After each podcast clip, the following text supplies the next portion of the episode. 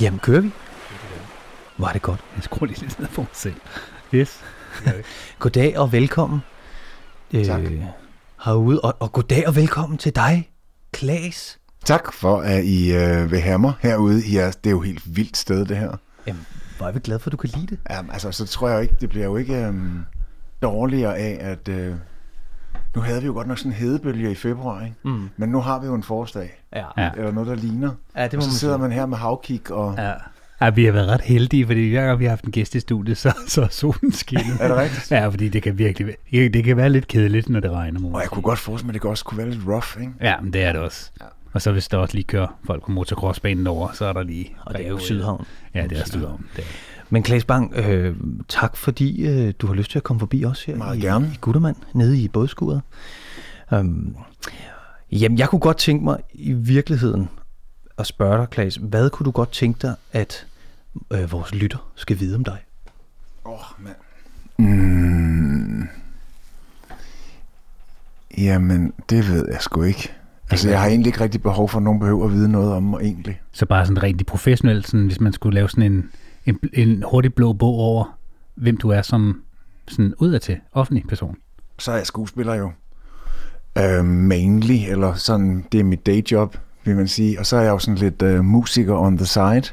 Har noget helt ny musik, der kommer ud lige om ikke ret lang tid.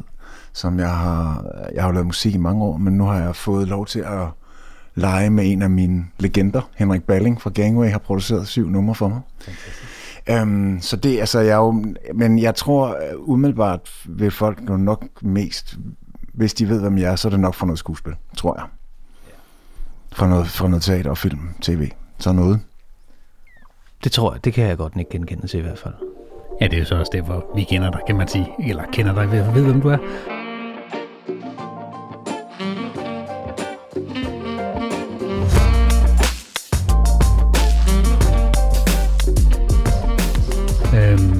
Jamen altså, hvis, hvis man skal skrue tiden sådan lidt tilbage, så er du også gået på teaterskole. Ja. som Vi har. Ja.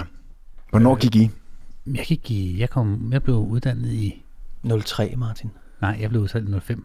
05, Martin. Og det var fra Statens Teaterskole. statens, ja. og jeg er 04. forstår du. 04. Okay, så I kender hinanden helt tilbage fra Ja. der. Ja. Jeg er lidt tidligere end jeg. 96 bliver færdig. Fra Statens Teaterskole. Ja. Ja, så det er Der, jo lidt jeg nåede at være den sidste, der gik. Øhm, inde på Frederiksberg. Ja. Ja. Jeg, øhm, jeg, jeg, vi lavede vores ting er færdig der, og så flyttede skolen jo umiddelbart efter. Og faktisk året efter øh, lavede øh, Jaap Sedergren en afgangsforestilling, som han lavede for sig selv, og som jeg, jeg, jeg, jeg lavede sammen med ham, og der var skolen flyttet, så der øh, året Aha. efter var jeg så på Holmen og var derude. Det er jo et super fedt sted, det kom hen. Ikke? Er du ærgerlig over, at du ikke nåede derude? Nej, jeg var faktisk rigtig glad for at være der, hvor vi var. Jeg synes, at det var super fedt, men det var småt, ikke? Det var super fedt der på Holger Danskes Vej. Virkelig cool. Hvad har I været der? Aner I, hvad det er? Jeg, jeg har faktisk Jeg har kun forbi set... lokalerne, men jeg Ja. har aldrig været der. Nej, okay. Men det havde jo selvfølgelig sådan noget, altså... Det havde bare sådan det der, du ved... Det, det der jo er det fede med det nye det sted der, der er store gode rum og alt det der, og det hele er ligesom, det her var jo sådan en gammel klædefabrik eller et eller andet, der var blevet lavet om. Så det var jo ikke, fordi det sådan var skide ideelt nødvendigvis. Altså der, de der øh, øh, rum, man havde, og, både til at lave forestillinger i og øve i, der stod jo altid to søjler ned midt i det hele. Fuldstændig uanvendeligt i et teater jo. Som, altså, To hvordan græske fanden- søjler. Sådan. Ja, hvis det så havde været det, men det var jo nok bare et eller andet murværk, der skulle holde noget. Um, men det, er jo, det gjorde jo bare, at der var, jeg tror, der var et sådan rigtig for alvor godt produktionslokale. Ikke? Men var der andre linjer ud over skuespil? Ja, for fanden. Altså, jeg, tror, jeg var den første årgang, som havde en fuld pakke. Så vi, vi blev, vi, altså, da, før jeg kom ind, var der jo instruktører og scenografer og skuespillere. Men det år, jeg begyndte, lukkede de også teknikere ind. Så, da vi var, så det år, vi blev færdige, var vi jo et fuldt produktionshold. Hmm.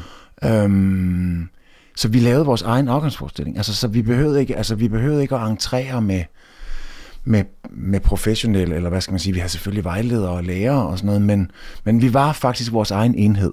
Og det blev også en opgave, at vi skulle dele os i, i skuespillerne, og altså der var to instruktører, to scenografer, seks teknikere og otte skuespillere, og vi blev delt nogenlunde i to hold, og så lavede vi to forestillinger.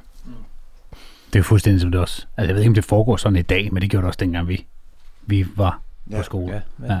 Jeg tror, det altså, jeg, det er lang tid siden, jeg har været der nu. Det er mit indtryk. Det er jo blevet meget anderledes, fordi det, det, det, det, det dækker jo både dans og musical nu. Ja, det er så delt op. Det er ja. ikke på samme skole, så Nej, rent fysisk. Så, så derude på Statens Teaterskole på Holmen, der er det stort set det samme som det også var dengang, du Ja. snakker om. Men til gengæld så ligger skolen for moderne dans jo næsten klods om, det ligger lige filmskole imellem. Ja. Så det er sådan, Men nu er det inde under den samme hat. det er Ikke? inden under samme hat, ja, så, Ja. ja. så man kalder det alle sammen scenekunstskolerne. Ja, det er det. Så det er alle sammen. Og, og faktisk er Odense og Aarhusskolen jo en del nu også af det, ikke? Ja, det blev topstyret et sted. Ja, nå, men jeg kan bare huske, jeg tror også, det er fint nok, for jeg kan huske, at du ved, i gamle dage, så synes de det der, at, at når, når, man, når vi gik på teaterskolen her i København, så gik vi jo på The National, altså det hed jo Statens Teaterskole, mm. og deres hed Odense og Aarhus. Så vi lød jo som om, vi sådan ligesom var, altså hvis man skulle præsentere sig ude i udlandet med det, så lød vi som om, vi var mere fornemme, mm. fordi vi var The National eller Statens, og, de, er- altså, og det tror jeg er, er blevet aflivet nu, ikke? ja. Jeg tror, at alle studiekortene hedder det samme nu. Ja, men det synes jeg, altså det er jo den samme uddannelse, vi får, stort set. så. Præcis. Men hvor, hvorfor blev du egentlig skuespiller? Ja, men altså, hvordan, det blev jeg jo, fordi altså, det var sådan den der helt åndssvage historie med øhm, i gymnasiet i 3.G, sådan high school musical, altså som man jo tit laver, du ved, sådan forårs et eller andet.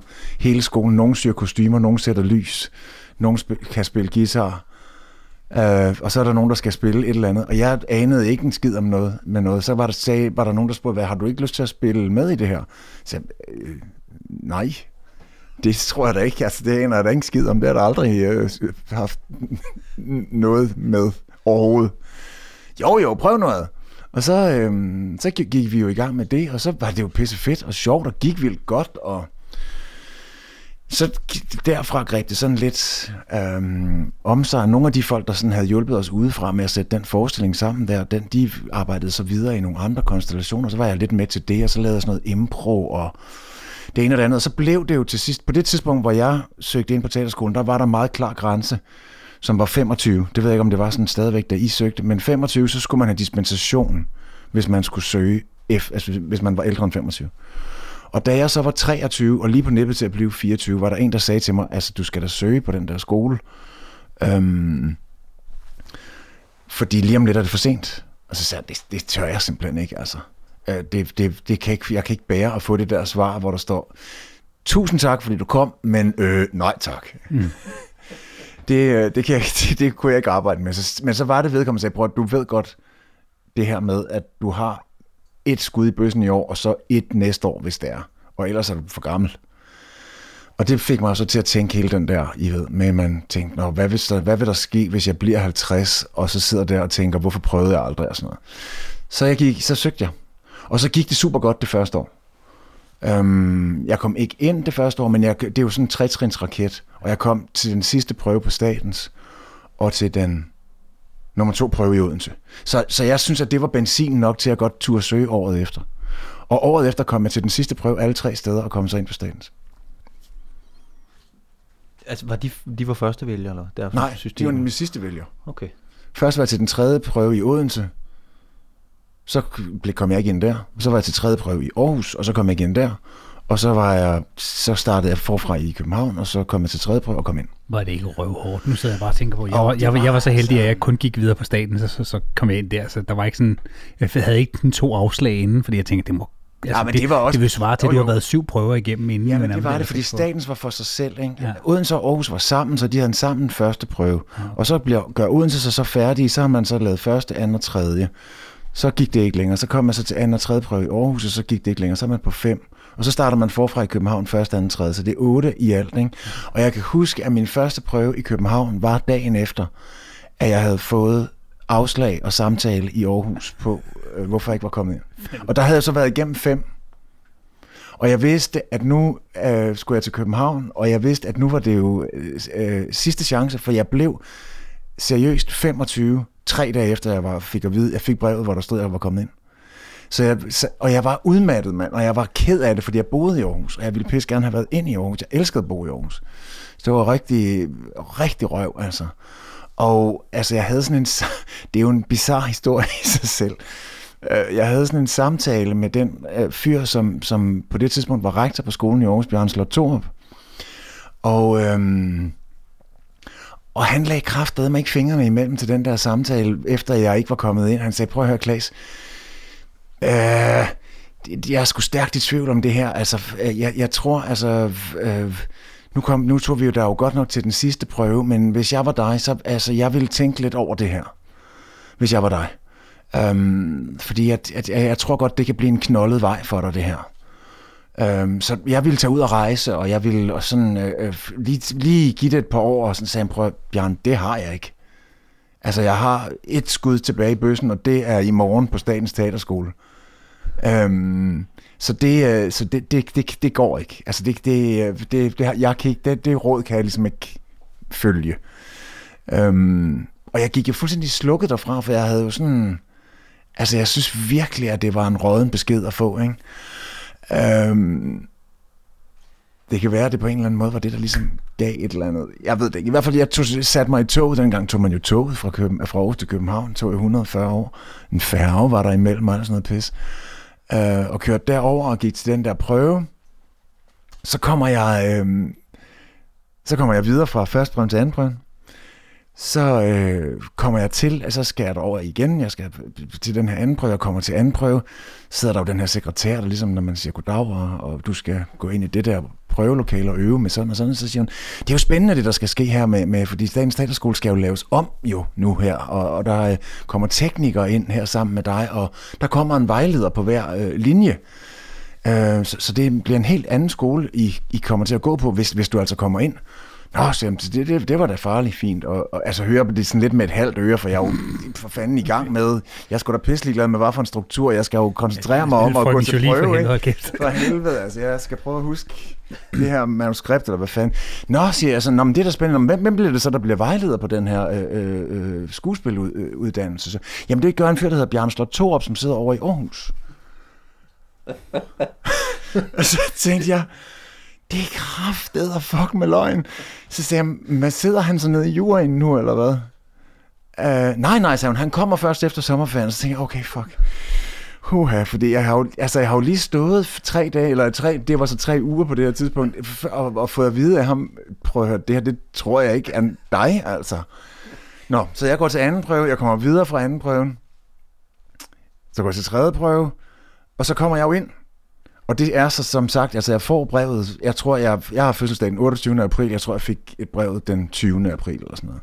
Så det var allersidst, det var lige aller, aller på det hængende år, ikke? Og så kan jeg jo gå ned den allerførste dag på Statens Teaterskole, derude på Holger Danskes Vej, på Bjarne Slot Torps kontor. Sige, hej Bjarne, øh, jeg ved ikke, om du kan huske mig fra Aarhus. Øh, hvis du havde taget mig ind over i Aarhus, så var du sluppet for at se på mig. øh, men nu skal vi så øh, have glæde af hinanden her de næste fire år. Øhm, bizart jo. Hvad sagde, hvad sagde han til det? Jamen han, jamen, han sagde, at, øh, at, at nu skulle jeg slå koldt vand i blodet, og at de folk, der havde siddet og kigget på mig her, havde selvfølgelig truffet den rigtige beslutning, og at, at øh, at han jo ikke havde taget mig til tredje prøve i Aarhus, hvis han ikke havde syntes, at der var et eller andet at komme efter, og han havde sagt de ting, som han havde sagt til mig. Ikke for at gøre mig ked af det, men vel for at hjælpe eller beskytte, eller hvad, hvad fanden ved jeg. Altså han, han stillede sig jo 100% bag den beslutning, der var taget så fra nogle andre mennesker om, at... Men det var jo løjerligt, at det første hold, han skulle have på sin nye skole, var han ikke selv med til at tage ind. Mm. Så det, det var jo sådan en det var jo, der var jo sådan en underlig, der var jo en underlig, lidt, lidt en underlig fornemmelse i, i det, fordi der er jo en anden slags benzin i, at, at vide, at de folk, der har taget dig ind, det er også dem, der skal i gang med at arbejde med dig. Altså, det, er jo, det er jo lidt ligesom, hvis du får en rolle på en film, eller i, på teater, eller tv, eller hvad ved jeg. Altså, hvis du så bliver castet, eller du bliver taget direkte til det, jamen så ved du jo, at instruktøren har tænkt, jamen Martin, det er dig, jeg skal bruge til det her.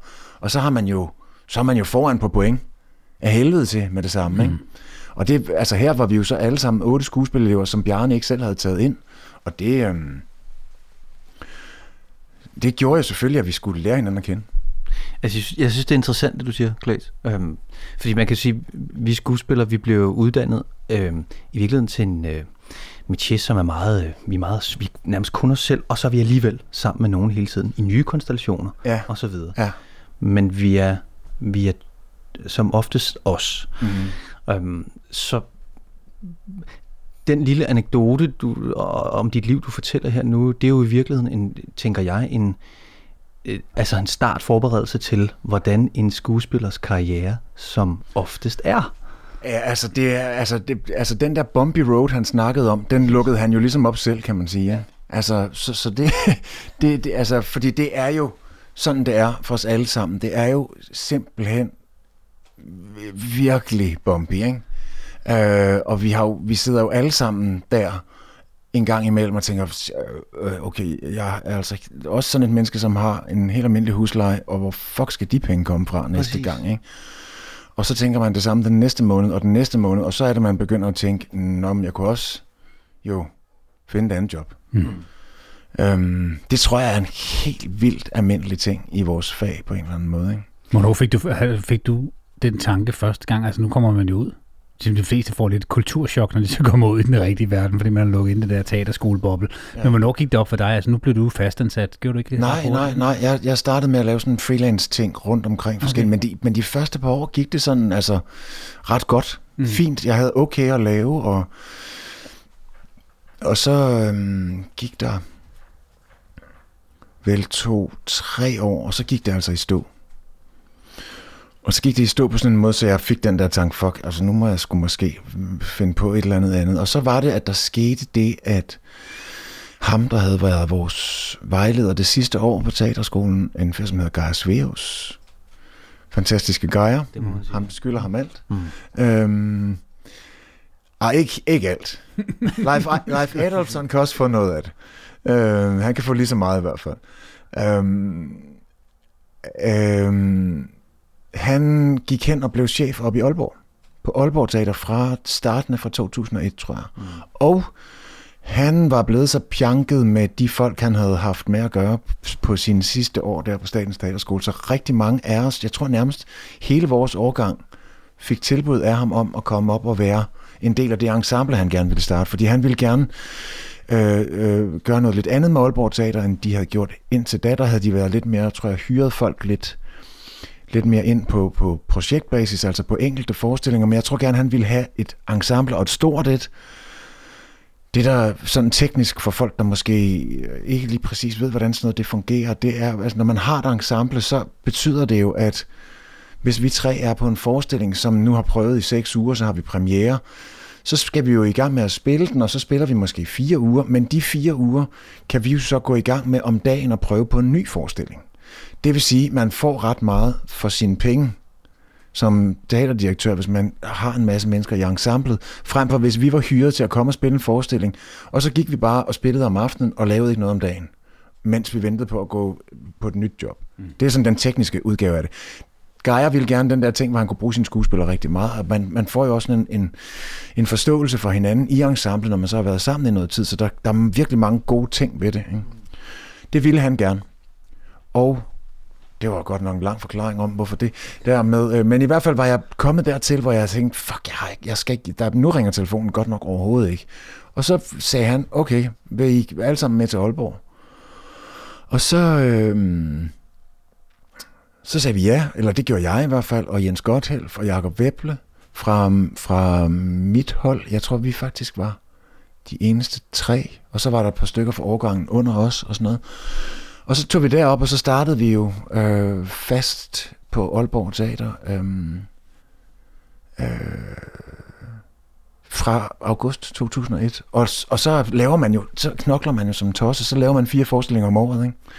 er hele tiden enten til prøve eller spiller eller noget.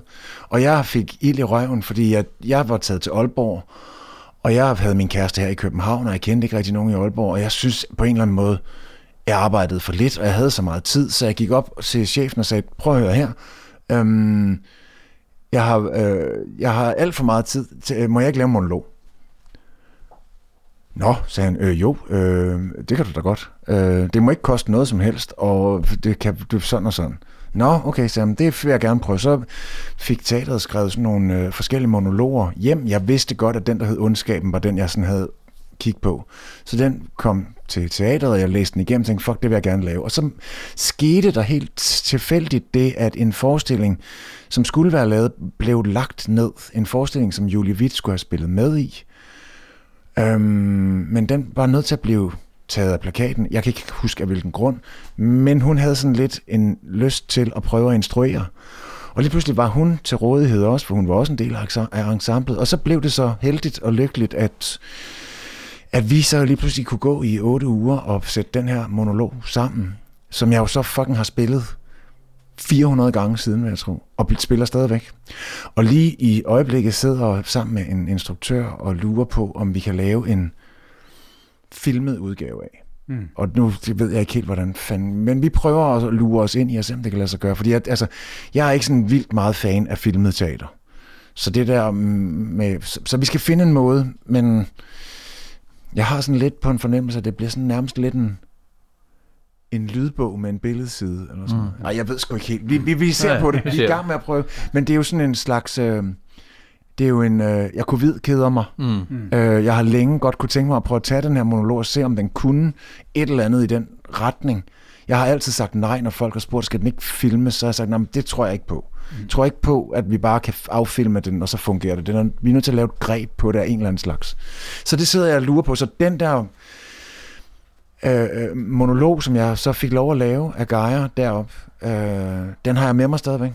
Og er vel på en eller anden måde også noget af det vigtigste arbejde, jeg overhovedet nogensinde har lavet. Hvad er det, der gør, at lige præcis ondskab altså, følger dig på den her måde? Udover det er en fantastisk tekst? Og sådan. Ja, jamen altså, det har jeg, det har også tænkt over, hvordan, hvordan øhm, altså det, der har været sådan lidt en, en gåde for mig, har været, at den handler jo ret meget om sådan noget ret konkret fysisk vold, og den handler om den her fyr, der kommer på kostskole og får tæsk og tæsk og nogen tilbage, og han får bank derhjemme og alt sådan noget. Og jeg har altid sådan tænkt, uh, fuck, jeg kan sgu da ikke rigtig, altså der er jo ikke, fordi jeg er ikke på nogen sådan, altså jeg har måske fået en ordentlig rap i røven en enkelt gang, da jeg kom til, og hvad fanden ved jeg, et eller andet. Men jeg har ikke vokset op i noget, der ligner et voldeligt hjem på nogen måde, så der er ikke den der genkendelse eller noget. Så jeg, så jeg har ikke rigtig... Øh, jeg har ikke rigtig kunne sætte mine fingre på præcist, hvad fanden det er i teksten, som gør... Men der er et eller andet med mig og den tekst, der er noget, der forbinder sig på en eller anden måde. Og jeg har på fornemmelsen, at jeg ved, den der fornemmelse, altså den handler jo ret meget om at på en eller anden måde at være den lille i et hierarki. Eller, altså han starter med at, at være den lille hjemme hos sin far, og så øh, bliver han sådan lederen på skolen, så laver han noget lort, så bliver han smidt ud, så kommer han, altså det der med, at der altid er nogen i 7. klasse, der står ude på, på, på, på vejen, når man skal hjem og går i første klasse, og de er bare bange en og stjæle en skoletaske eller sådan Altså, nej, jeg ved, nej, det skulle da ikke være det, der i det. Nej, det er ikke så konkret, men det er, der er et eller andet inde i den der tekst, som på en eller anden måde ubevidst eller bevidst forbinder sig til noget, som har med mig at gøre. Og jeg kan mærke, at jeg både godt vil vide det, og samtidig heller ikke helt vil vide det, fordi det er som om, at der også er en elastik i den hemmelighed, at jeg ikke nødvendigvis nøjagtigt kan sige, at det er min egen historie, fordi det er det jo ikke, og jeg vil heller ikke vide, hvor meget, altså, giver det mening? Ja, ja. ja. Altså, der er et eller andet i den, som tydeligt taler til et eller andet, der har noget resonans i mig. Mm. Men jeg er egentlig ikke interesseret i præcist mere. Altså, det er som om, der er en magi, der vil forsvinde, hvis jeg bliver for klar over, mm hvad fanden, altså i hvor høj grad det her muligvis er min egen historie. Mm. Fordi det er sådan umiddelbart på papiret ikke min egen historie. Øh, nu skal det ikke være sådan, at jeg totalt sådan, hvad hedder det, partykiller, men, men jeg kommer bare til at tænke på, hvornår starter ondskaben i forhold til, at du også begynder at lave film? Jamen, jeg lavede en, altså den, jeg lavede en film, som blev, tror jeg, lidt en del af, at alting gik helt i stå. Jeg lavede sådan en film i 98, som kom i 99, som hed Under Overfladen, som var sådan lidt en ungdomsfilm. Og den fik sagomælde med nogle tæsk, mand. Hold kæft. Og jeg fik altså virkelig nogle drag over nakken, mand. Øhm, og jeg ved ikke, om I kan huske det, men altså, dengang, altså vi, hvis vi lavede teater på det tidspunkt, så var der måske 10 anmeldelser eller sådan mm. noget, ikke? Men film blev anmeldt mange steder. Ja. Så jeg kunne jo bare stå op den der fucking fredag morgen og læse i 30 anmeldelser, jeg var kongerigets største idiot, altså. Det, øh, og, og, og, den gik også dårligt, og folk så den ikke, og det blev noget værre møg. Og jeg tror, den blev sådan lidt en... Øhm, den lå, da, da tingene begyndte at gå lidt i stå, havde det også måske lidt med den at gøre. Det er jo, det er jo altså, altså fuldstændig umuligt at få et svar på det der. Det kender jeg. Altså, jeg tror, hvis der, var, hvis der bare var et sted at ringe hen og spørge, øh, undskyld, hvorfor er der ikke nogen, der har ringet i et halvt år? Mm. så ville vi jo være mere rolige. Mm. Ikke? Vi kan ikke få et svar på, hvorfor det, det, altså det er så fucking lunefuldt. Ikke? Så hvad, hvad der skete, eller hvad der ikke skete. I hvert fald gik den dårligt, og samtidig var der også begyndt også at blive stille. Men det var den første film, jeg lavede. Hvad? Og siden har jeg jo så ikke lavet sådan helt sindssygt meget. Altså, det, der jo gik jo, et, altså, der er jo en, en, en, en før- og efter ting omkring den film, jeg lavede, som hedder The Square, som mm. vandt den gyldne palme der i 2000. Men du lavede også en gjorde Jo, jeg lavede en appeal. Det er rigtigt, det gjorde jeg i 2006, 2007, 8, tror jeg. Sådan noget, ja. Og det gik jo ret godt. Det var ret populært, så jeg, sådan som jeg husker Satte det ikke også ligesom et boost gang i din karriere på det tidspunkt? Jeg kan, mærke, jeg kan sådan huske, at jeg tænkte, at det, gjorde, at det gjorde det i hvert fald i langt mindre grad, end jeg havde håbet på og regnet med. Fordi det der jo var med, altså dengang var der jo ikke alt det streaming. Så de der Flow-tv-serier, der var på Danmarks Radio og på TV2, de blev jo set af rigtig mange mennesker. Altså, de var, der var vi jo sådan noget op i 1,245 millioner, mm. selv for dem, der måske var set mindst. Mm.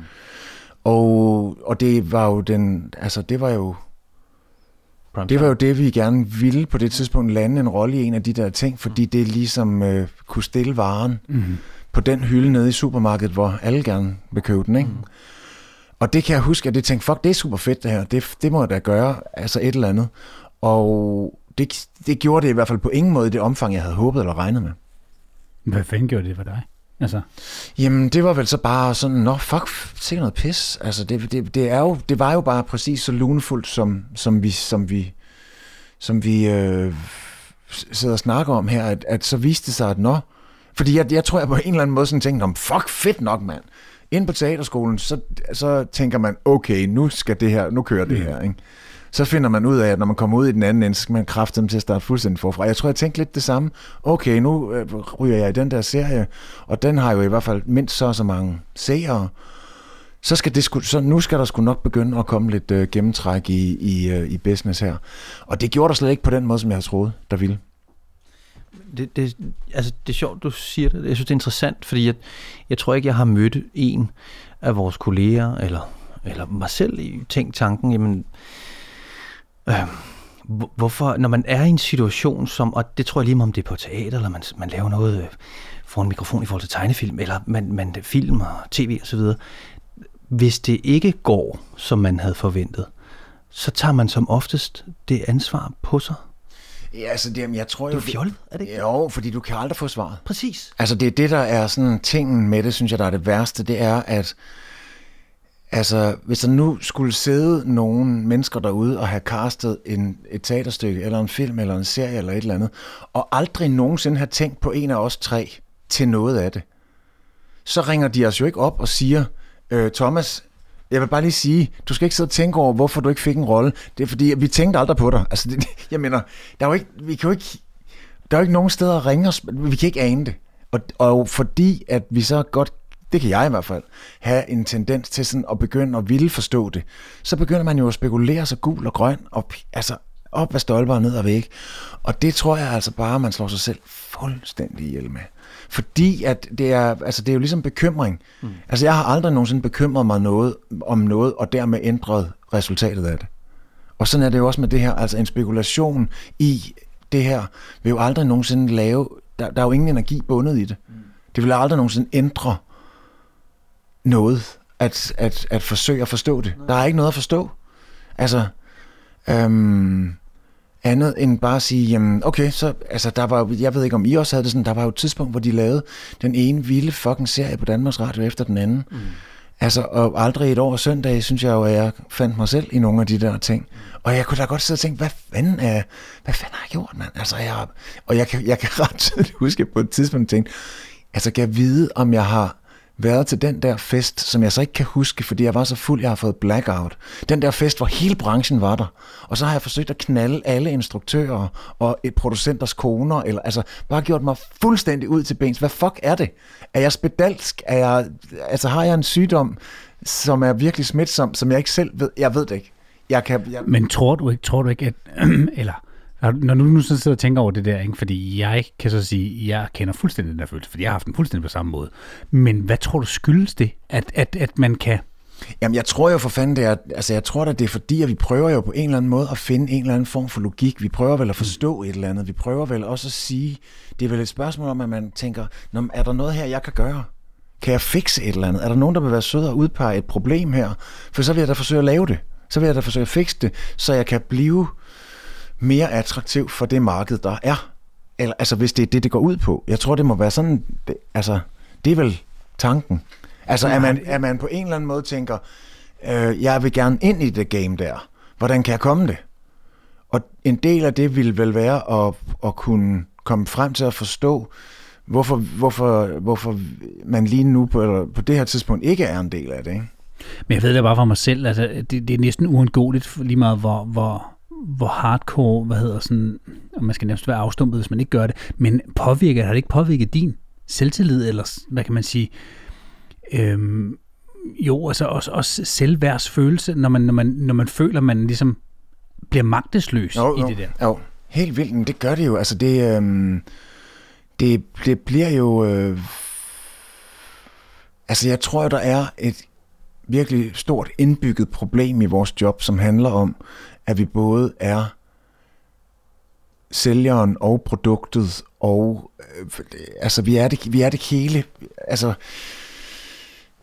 hvis den her kop her, hvis, den, nu, hvis det var det, jeg solgte, altså så ville der jo være en distance, og jeg er jo ikke mm. den. Og det vil sige, når, når, øh, når, når koppen ikke bliver solgt, så bliver koppen muligvis ked af det, men koppen er jo ikke mig.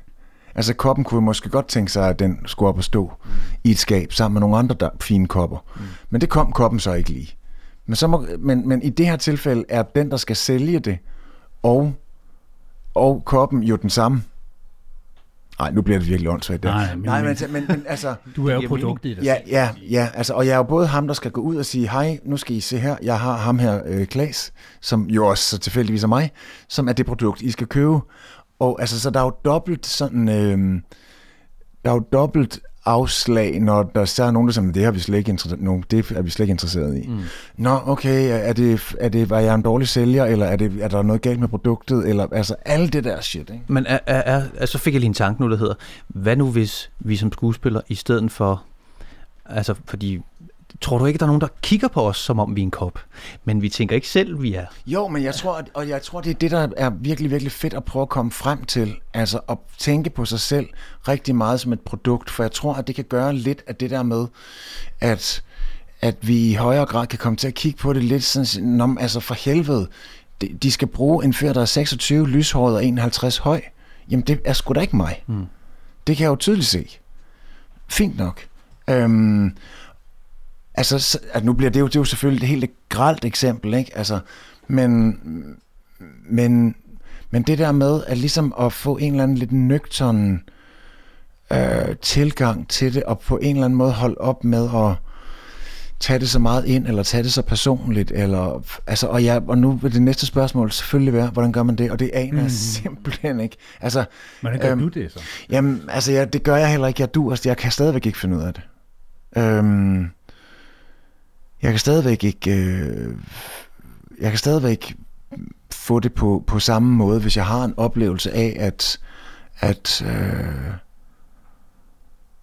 at der ikke er den slags øh, gang i butikken, som jeg godt kunne tænke mig, der skulle være. Altså nu har jeg jo været sygt privilegeret de sidste par år, og har haft virkelig, virkelig, virkelig mange ting at rive i.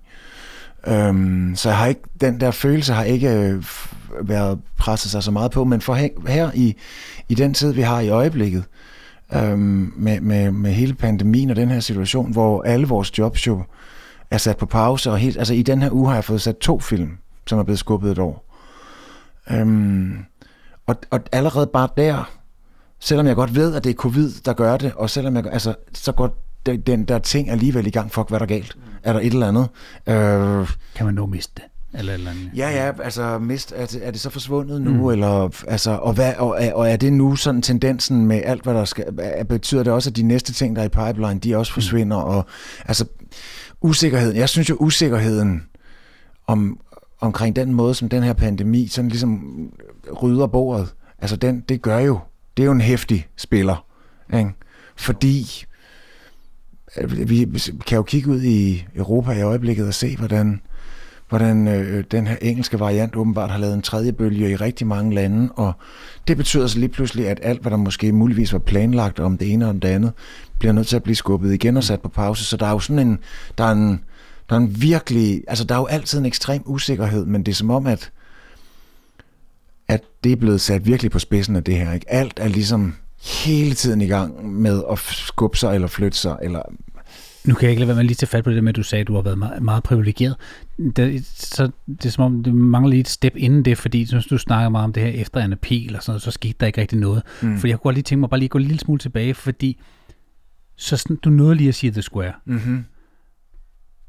Hvordan kom det så i stand? Fordi jeg tænker, hvis der, har været, hvis der ikke rigtig har været noget, hvordan kan sådan noget dukke op ud af en? Jamen det gjorde det jo, fordi at øh, den instruktør, som har lavet den, Ruben Østlund, han er fuldstændig fucking ubestikkelig i... Øh, altså han havde jo lavet den her film, der hed Force Majeure, som gik rigtig godt i, klarede sig rigtig godt i Cannes.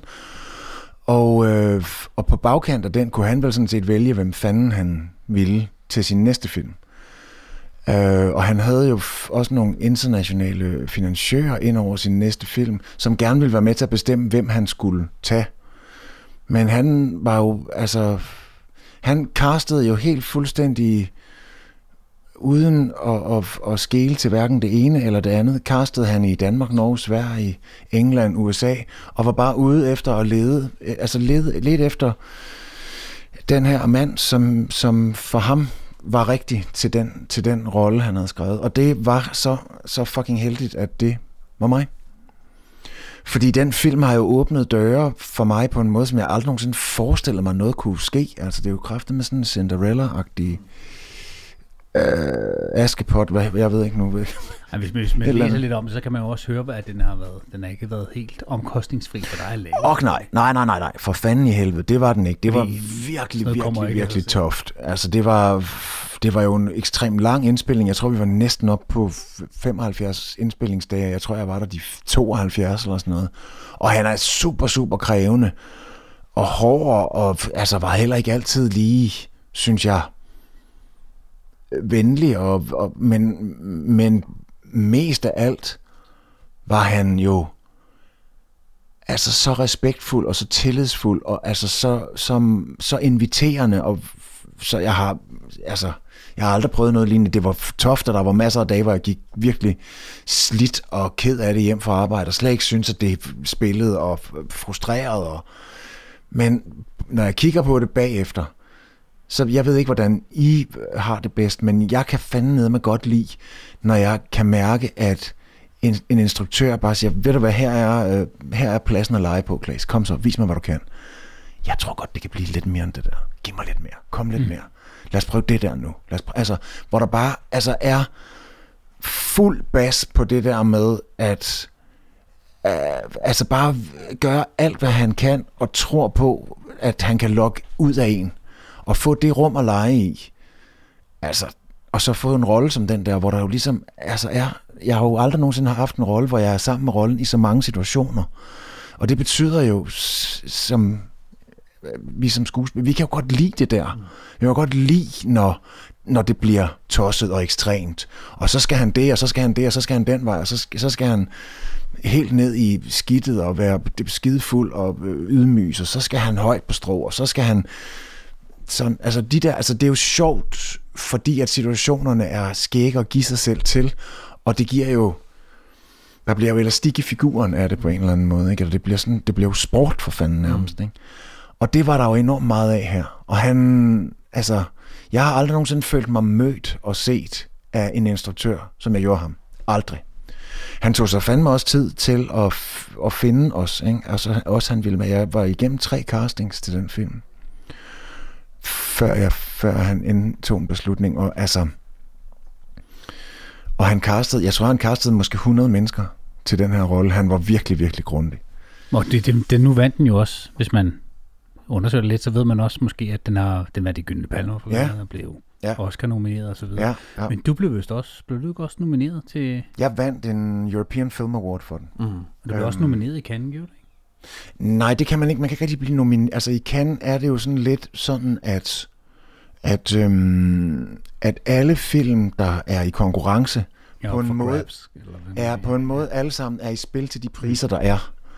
Og så er tesen jo ligesom, at alle film, der ud af de 4.000, der bliver indsendt, eller sådan noget, de 20, der så bliver taget, at de alle sammen er jo fucking så gode, så de alle sammen egentlig kan vinde. Så når man ender med så at give manuskriptprisen til den ene, så er det fordi, man synes, at den her er mm. vildt god, men det er særligt manuskriptet, der er fedt, og her er det scenografien, eller her er det skuespillet, man vil fremhæve. Og så er der så en, der vinder de gyldne palmer, og det er så den, man det år vurderer, at alle tingene går op i den mm, højeste enhed. Ikke? Men øh, nu fisker jeg lidt, fordi jeg ved jo, at du havde jo måske lidt håbet, det gør man jo altid som Jamen, skuespiller. jeg blev jo sindssyg, da jeg var dernede i Cannes, ikke? fordi at, øh, jeg var der jo, jeg har jo aldrig nogensinde været der før, og, og det er altså ret hæftigt, når man lige pludselig lander i sådan noget der, fordi det, det er jo massiv opmærksomhed, det er jo presse hele tiden, der er fire pressedage rundt omkring filmen, der er hele tiden folk, som man møder, som lige har set filmen, som, som, øh, som kommer hen til en og siger, prøv at det er en super fed film, I har lavet, så altså ens hoved begynder jo bare at vokse, så det bliver kraftet med så stort, så jeg ved ikke hvad. Og så begynder der jo at komme sådan nogle forudsigelser om, hvad der kan vinde. Og der var en del forudsigelser om, at der var en, måske en chance for, at jeg kunne vinde den der øh, mandlige skuespilpris. Men det gjorde jeg ikke, og jeg tror, at jeg nåede at tro på den der hype på en måde, så da jeg sad inde i salen, og det så ikke var mig, så kunne jeg, så kunne jeg godt mærke en vis skuffelse. Og det er så fucking pinlig en historie, mand.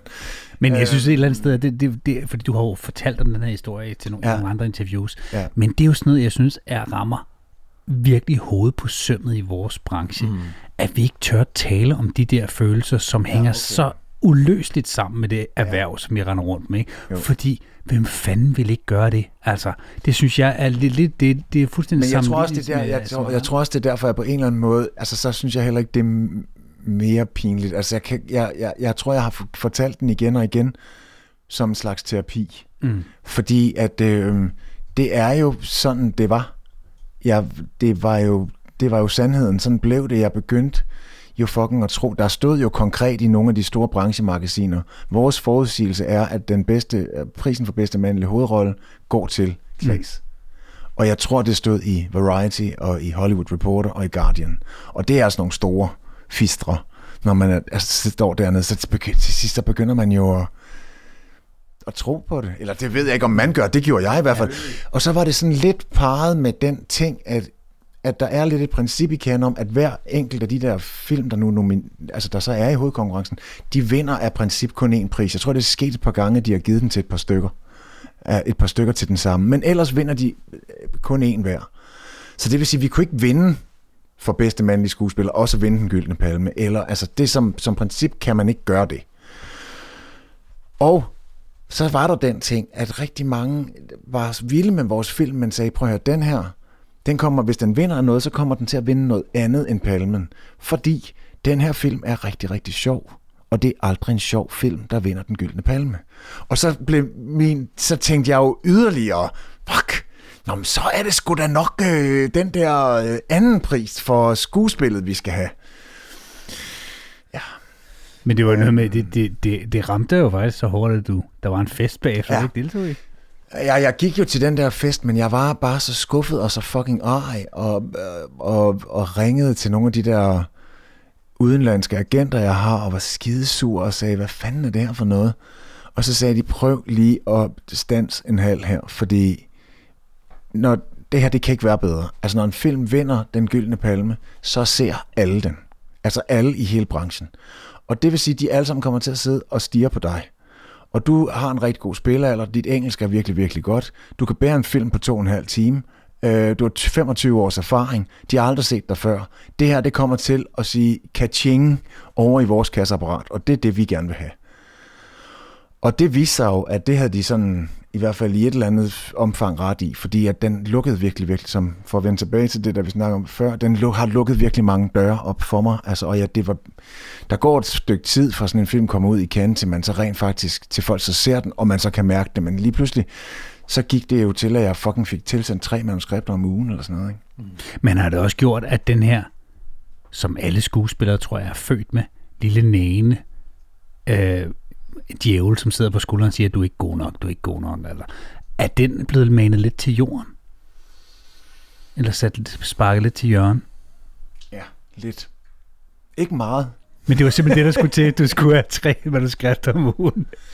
Nej, altså jeg, jeg, altså, altså jeg vil sige, der er sådan, der er, nogle, der er forskellige ting i det, fordi jeg kan jo, i den film, jeg kan jo selv sætte mig ned og glo på den, og så kan jeg jo se, det der, det er i orden. Det holder. Det er fuldstændig fuck hammerne. Jeg kunne ikke...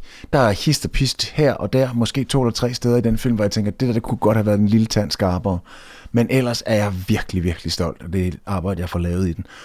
Og altså, og på den måde, så bliver det fandme sådan lidt et købmandstegn, som han, okay, kraftede med mand. Det der, nu, nu kan jeg, nu, nu, det findes fysisk bevis ude i verden. Det kan jeg sgu godt finde ud af, det der. Og det gør, der letter et eller andet en lille smule der. Det gør der. Og så tror jeg, at det, som der sådan for alvor betyder et eller andet for mig, det er faktisk en fornemmelse af, at at Ruben, som jo har skrevet manuskriptet og instruerer filmen, og faktisk, eller, og som jo er en, var en stor del af klippeprocessen af den også, altså, for at hans film der, den skal fungere, så kræver det jo, at han finder en fyr til hovedrollen, som fucking kan bære det der skidt. Fordi hvis den hovedrolle, den fylder så meget i den film, så hvis den ikke fungerer, så tror jeg, at filmen den vil blive øh, dodgy af det, ikke? Så det der med at have at jeg havde det i værktøjskassen, der skulle til, da han kom og efterspurgte det. Og det der med at kunne, altså at have kunne stille mig til rådighed for den der vision, han jo har gået og puslet med i årvis, som resulterer i, at han får skrevet et manuskript, og nu filmer vi det her, at kunne stille mig til rådighed for det, og fandme hjælpe ham, altså at komme ind i den fælles ting med ham omkring det, tror jeg måske næsten det, der på bagkant af det hele betyder mest for mig. At vide, fuck mand, det har vi gjort det der. Mm. Det lavede jeg. Sammen med ham. Mm. Eller, eller han lavede sin ting, men jeg gjorde, jeg, jeg fandt det frem, der skulle bruges, for at han kunne lave sin ting, som han gerne ville. Det tror jeg er sådan, altså hvis der sådan skal være noget, der sådan sidder inde på bunden af, af, af af den, af den indre skuespiller, så er det ligesom det. Ikke? Men op, nu, altså, nu, vi, nu har vi jo jantelov i Danmark. Altså oplever du, oplever du at, at, at branchen de, de kan, kan, kan rumme andres succes? Altså har, har du, Klaas, har du fået nok ros for dit det synes jeg arbejde? helt klart. Ja, ja. Og, og. Det synes jeg. Altså det, det vil jeg bare lige sige, det fortjener du. Altså, der er jo sådan en lille øh, stående linje efterhånden i, i, i øh, som, som jeg i hvert fald har hørt øh, kolleger sige til mig, og, og mig omvendt, altså, hold kæft, hvor ville vi da håbe at kunne lave en Klaas Bang. Mm. Altså, det kan jeg ligesom også bare ønske for alle. Altså, jeg vil ønske for alle, at de kunne få lov til at prøve at lave The Square med Ruben Østlund. Altså, fordi det er, vi har fucking kørt Ferrari'en af vores job i, det, i den der. Det har jeg altså virkelig. Det har været det vildeste og det sjoveste og det mest udfordrende og det mest opslidende og sindssyge. Og, men det, altså, det er jo ikke sjovt, hvis det ikke også koster et eller andet. Vel? Det ved vi jo. Det, altså, det er jo der, det for alvor begynder at blive...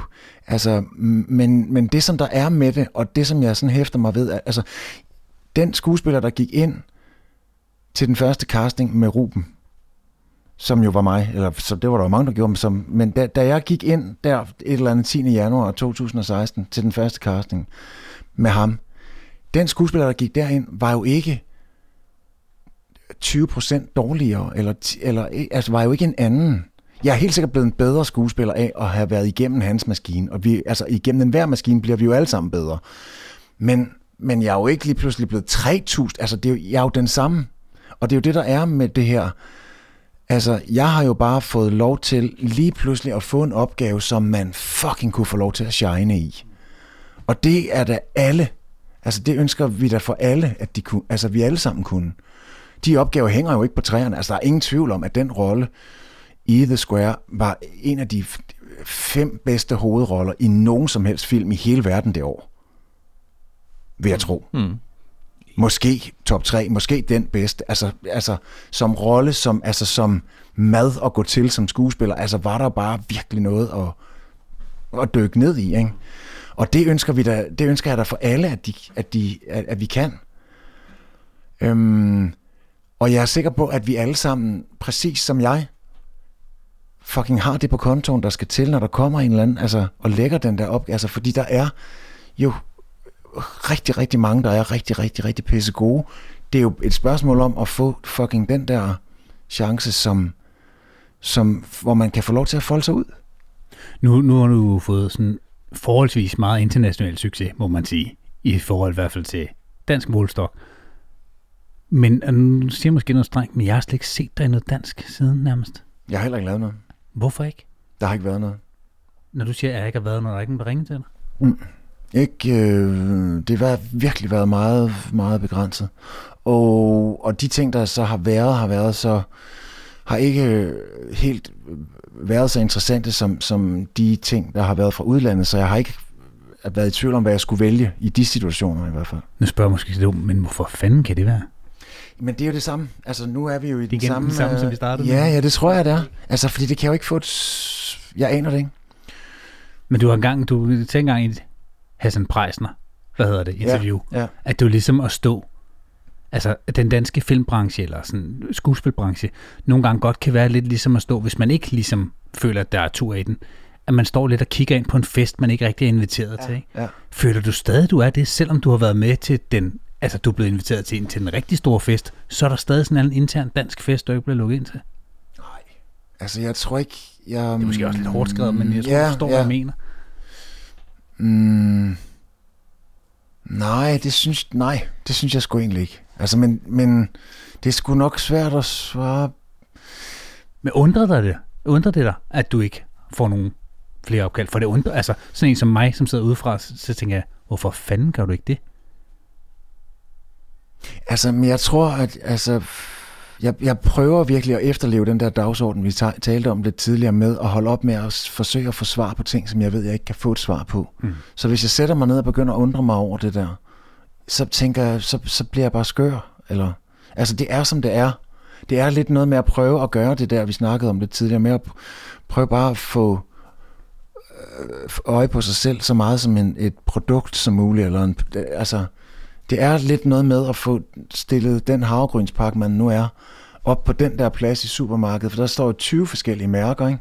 Men der er jo en af dem, der står på den plads, hvor folk får øje på den, ikke? Så det, så det er jo lidt noget med...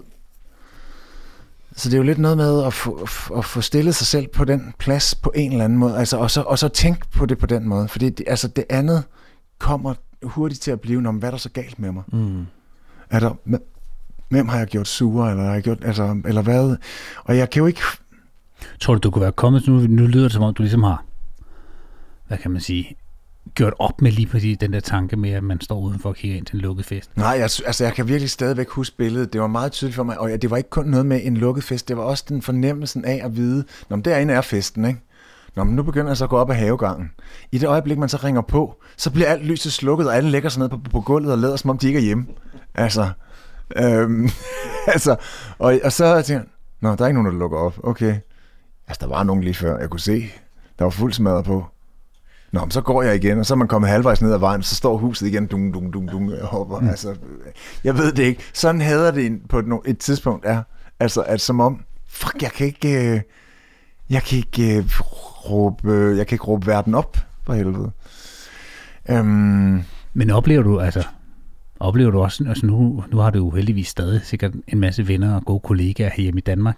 Oplever du, at det ikke, altså, at det ikke kun er, nu sidder vi måske nogle stykker her, der måske godt kan fornemme den der øh, allegori, eller det der billede på det, men, men, men du, vi er vel ikke de eneste? Det er vel noget, som flere herhjemme oplever? Eller hvad, hvad, hvad, hvad, hvad, hvad? Altså, at, at, med det med den lukkede fest, Ja. ja. eller hvad? Altså, det har jeg da på fornemmelsen. Er, når, når, vi, når vi begynder at tale med hinanden, så tror jeg, at vi alle sammen har oplevelsen af, hov, øh, øh, hvad, hvad, er, er jeg inde i varmen? Er jeg ude af, i kulden? Eller er jeg, altså, hvor, hvor, hvad fanden er det her alt sammen? Altså, og det er jo der, at den der fucking business er noget lunefuldt noget. Jeg tror ikke, at der er så meget andet at gøre, end virkelig at kigge indad og koncentrere sig om sig selv og sit eget arbejde og prøve gå på nogle kurser, eller dygtiggøre sig, eller, eller altså, bliver mere og mere bevidst om sit eget apparat, sin egen stemme, sit eget instrument, og, og sørge for, at det er klar, når der så lige pludselig står en tosset svensker og banker på og siger, vil du lave det her? Mm. Ja, for fanden, ja, gud er det så. Mm. Kan du finde ud af det? Ja, det kan jeg love dig. Altså, øhm, fordi det er jo i den der forventning om et eller andet, der skal foregå derude, at, at vi kan, altså jeg oplever, at der bliver sådan en stillstand, fordi det sker for eksempel lige i øjeblikket også, fordi at alting med, med, med pandemien jo gør, at, at der hele tiden er sådan noget stop and go-agtigt. Okay, der er et projekt, det skal...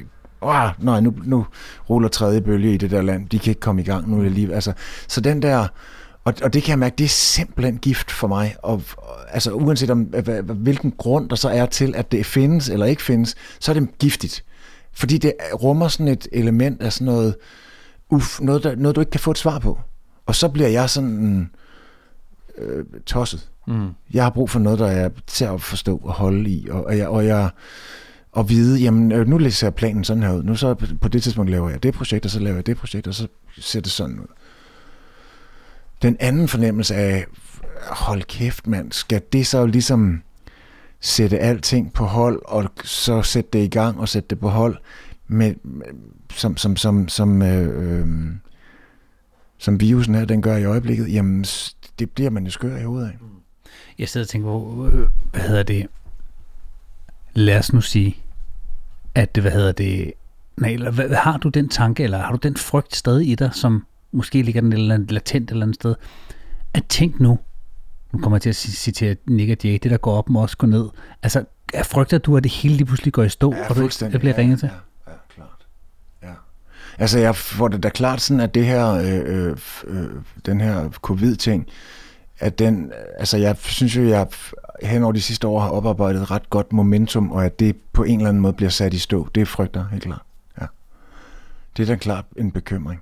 Altså jeg tror, det og samtidig er det også som sand imellem hænder, mine hænder, eller vores allesammens hænder, for der er jo, hvad er der? Der er jo for fanden ikke noget, det, altså en, for, en fornemmelse af et momentum, hvad fanden er det? Mm. Det er jo også bare, wow, jamen det, lige nu, wow, nu er der så lidt, nu standser det så, altså det, det er meget svært. Så, så men, men, øh, men jo, altså, og jeg kan huske, jeg hørte mig selv sige for et par år siden, at nu fik jeg lov til at lave den her The Square, og at, at, at hvis der skulle komme et eller andet nu og beslutte for mig, at nu kunne jeg ikke arbejde mere, eller du skulle, altså, så kunne jeg jo, så ville jeg kunne sige, at fuck, det er også fint nok, jeg har jo kraftet med at lave det ultimative, jeg kunne ønske mig, mm. men det er løgn. Mm. Det passer ikke en skid. Jeg er slet ikke. Det, det, er, det er noget fis. Ja, selvfølgelig var det mega fantastisk, og muligvis bliver det svært at finde opgaver, der kan være lige så udfordrende og tilfredsstillende, men, men det er ikke ens betydende med, at, øh, at jeg er færdig. Jeg har virkelig appetit, appetit på meget mere. Men nu, nu, vi begynder faktisk at være der, hvor vi efterhånden har snakket sammen en time her. Men jeg bare lige et af de sidste spørgsmål. For du er lidt inde på det nu her. Hvad, hvad drømmer, hvad drømmer Klaas Bang om? Mm, jamen, jeg drømmer om at blive ved med at prøve, om jeg kan lede efter de der sammenhænge og være i og arbejde i, hvor jeg, altså jeg synes jo, det bliver sådan mere og mere tydeligt, det som er rigtigt, som er det sjove, det er det der, lad os sige, at vi tre, vi er i en, på en produktion sammen, en teater, film, tv, hvad det nu end er. Altså, det er jo det der med at være nede i maskinrummet og få lov til, for eksempel, og øhm, med en instruktør som Ruben, som giver virkelig meget plads og gerne vil have, at vi byder med alt, hvad vi ejer og har. Altså det der, det er det sjove. Den udveksling, synes jeg er skæg. Det er det fede. Så det har jeg lyst til at blive ved med at lede efter. Og det er også blevet tydeligt, fordi jeg har været på nogle produktioner de senere år, som har været meget mere styret, hvor det ikke øh, i, i nær samme grad er blevet efterspurgt, hvad vi eventuelt havde at bringe, men som har været ret storyboardet og hvor beskeden har været, jamen øh, du kommer ind her, gør sådan og sådan, siger det der, går over og tager en kop kaffe, og så går du ud der. Og du skal ikke begynde med alt muligt. Du skal ikke, jeg skal ikke, vi skal ikke have alle mulige forslag om, hvad du synes, at det skal. Det, du skal bare gøre, som jeg siger. Og det, det er ikke... Og jeg tror, der er nogen, der synes, det er mega fedt. Og jeg har ikke nogen som helst sandhed om, hvordan det her job det skal være. Altså, jeg har bare min egen, kan man sige. Jeg kan bare sige, det der, det er ikke den tilfredsstillende måde at arbejde på for mig der ville det være, det ville være interessant for mig at sige, nu er der jo den scene, jeg skal jo overtage den kaffe der. Men altså, er det ikke sjovere, at jeg henter den til at starte med, og så går det til, altså, jeg, vil, jeg kan godt lide øh, det der med at lege med det og gå ind i det, og, og jeg kan godt bare lide at, altså, jeg tror, det er den der udveksling, der ligesom foregår mellem dem, som så er inviteret indenfor til at, det er det, der er det sjove ved det, synes jeg. Ikke? Nu, har, nu hedder den her podcast jo Guttermand. Og øh, det er jo fordi, vi inviterer nogen ind, som vi synes er Guttermand, fordi de, de fleste af dem tør ligesom gå ind. Vi, vi, vi sætter dem ligesom op, fordi vi ved, at de har nogle spændende emner at snakke om. Og, øh, og det her med at tørre at snakke om nogle af de emner, som måske for nogle er lidt sværere at snakke om end andre. Og jeg ved i hvert fald i skuespilbranchen, det her med at være arbejdsløs, ikke arbejde og have succes og ikke have succes og sådan noget, det er et kæmpe tabu. Og det er sådan noget, som vi er rigtig, rigtig bange for at snakke om. Så det vil jeg bare sige tusind tak for, at du gider at komme og snakke om. Jamen, fordi, det vil jeg, ja. Og så, så, så fordi det her med guttermand, der, der plejer vi også, fordi, fordi vi, vi, vi faktisk kun er gæster i studiet, som vi selv synes er en guttermand. Fordi vi er, der er masser af spændende mennesker derude, men det skulle ikke alle sammen, der er nogle guttermænd. Men har du nogen i dit liv, som er en, nu kunne man tage sådan en god afgrænset periode, som her siden 11. marts sidste år til, til nu, mm. som har været sådan en, en ekstraordinært guttermand i dit liv? Og det kan jo også være en kvinde, jo. Ja, jamen det er, har dem, som også var det før, synes jeg. Altså mine helt tætte, nære venner. Ja. Det har været mine guttermænd også i det her. Altså der er ikke, der er ikke lige pludselig et menneske, som sådan helt covid-inspireret viste sig at være øh, guttermand eller guttermand inde på en måde, jeg ikke havde regnet med før. Øh, nej, altså jeg har stadigvæk nogle rigtig gamle kammerater. Jeg har jo desværre ikke sådan kammerater helt tilbage fra folkeskolen, for jeg, det var meget rodet med min folkeskole, jeg flyttede meget, så det var svært ligesom at bevare. Men tilbage til gymnasiet har jeg stadigvæk tre rigtig gode. Øh, Kammersugar, og vi har faktisk lige øh, været i sådan noget, på sådan noget sommerhus herre, weekend, spille kort, drikke fuld, fortælle åndssvage herre historier. Sådan nogen, som ingen andre end vi fire synes er sjove, og som aldrig skal fortælles andre steder end lige der. Perfekt. Skal vi ikke sige tusind tak, fordi Jo. du kom forbi? Jamen selv tak. Det Det var en var, fornøjelse. det var meget, meget dejligt. Og så vil jeg selvfølgelig sige, når, når folk jo hører det her afsnit, så husk at gå ind og give det en lille thumbs up, og hvad hedder det, sig det gerne videre til jeres venner, hvis I synes, det er nogle interessante samtaler, der foregår hernede i både skuret Skriv i en Guttermand. kommentar eller noget. Også meget gerne det. Men øh, tak for denne gang, og vi høres ved i næste afsnit.